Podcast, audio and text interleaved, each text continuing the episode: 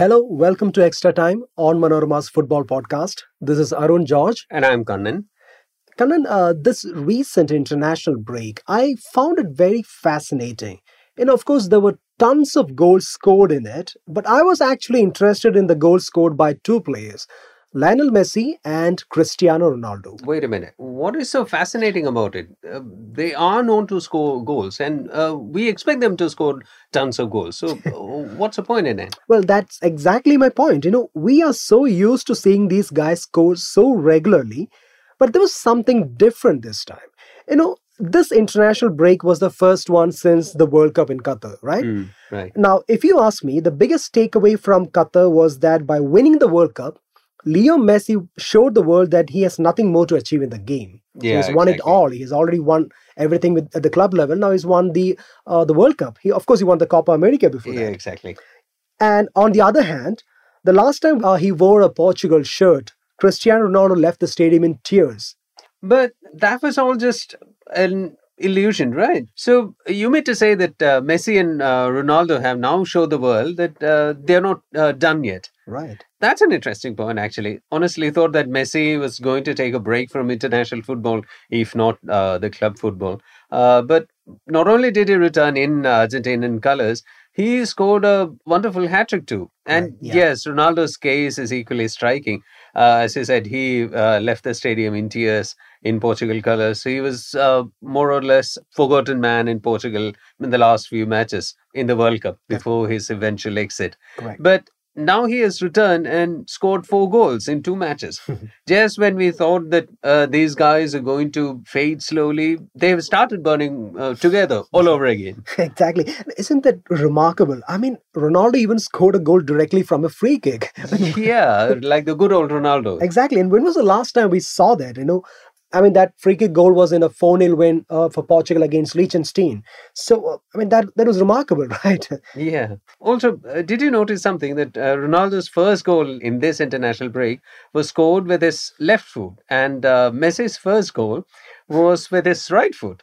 Wow. So, I mean, it's nothing startling, but I found that uh, kind of amusing because Ronaldo scores a chunk of his goal or has scored a chunk of his goals with his right foot, That's and right. Messi, as we know, is a messiah of left foot.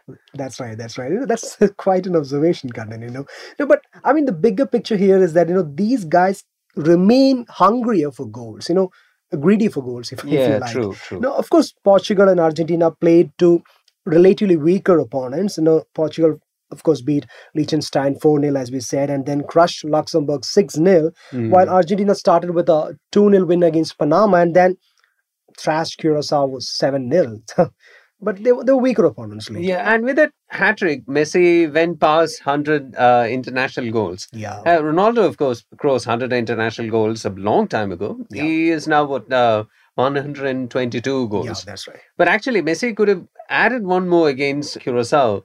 He selflessly allowed Angel Di Maria to take a penalty in the match. Exactly. I mean, he is the designate penalty uh, taker for Argentina. Absolutely. But he let that uh, chance to and I think uh, he had scored his hat trick by the time already. Yeah, but yeah, still, it was yeah, it was a great still. gesture. Absolutely. And and by the way, now that we are discussing international goals anyway, I think we should also mention Sunil Chhetri, our national team captain. He too keeps scoring in the international breaks, right? I mean, we saw him score uh, in the 2 0 win against uh, Kyrgyzstan the other day that helped India lift the Tri Nation Cup in Imphal. Yeah. So that was, by the way, Chhetri's 85th international goal, and he's now fifth in the all-time goal scorers list. At one point, he even uh, overtook uh, Messi. Messi, I mean, yeah, yeah. But then Messi went on a goal-scoring spree. That's another thing. But now Chhetri is fifth, as we said. You know, uh, Ronaldo, of course, leads the tally. Then Iran's retired player Ali Daei is second. Uh, then comes Messi, and there's Mokhtar Dahari of Malaysia, I think, who's fourth. You know, who's on 89 goals, just ahead of Chhetri. And uh, uh, don't forget that Chhetri is 38 now. Wow, yeah. I mean, just like uh, Ronaldo. Absolutely. And uh, did you notice that uh, Chhetri had a very revealing statement before the Kyrgyzstan match? Mm. He said, and I quote, I feel that uh, there aren't many players who are as hungry to score as I am. Wow. My hungry to score is the same as it has always been. I mean, that's a telling statement. I mean, Absolutely. and he also walked the walk, or rather walked the talk. He uh, scored the uh, words, if you if you Exactly. may.